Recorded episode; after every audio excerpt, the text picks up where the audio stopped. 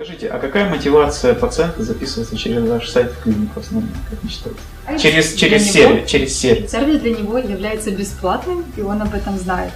Но самой большой проблемой рынка украинского является недостаток информации и недостаток коммуникации. Мгм. Если у человека что-то заболело, что он обычно делает? Он сначала спрашивает всех, кто существует вокруг, не Мгм. задумываясь, что тот человек, который помог его родственнику или другу, не обязательно поможет и ему.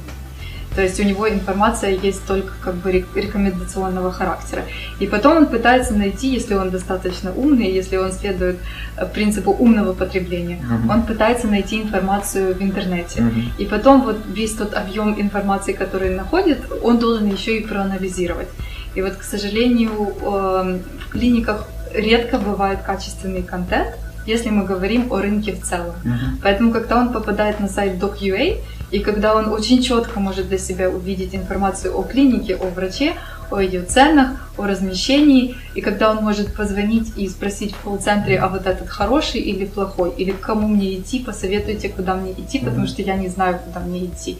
И услышать э, 3-4 альтернативных варианта, для него это просто удобно. Мгм. Потому что в противном случае ему бы нужно было бы потратить часа 4-5 для того, чтобы создать представление о том месте или человеке, который может его решить, поможет решить ему проблему.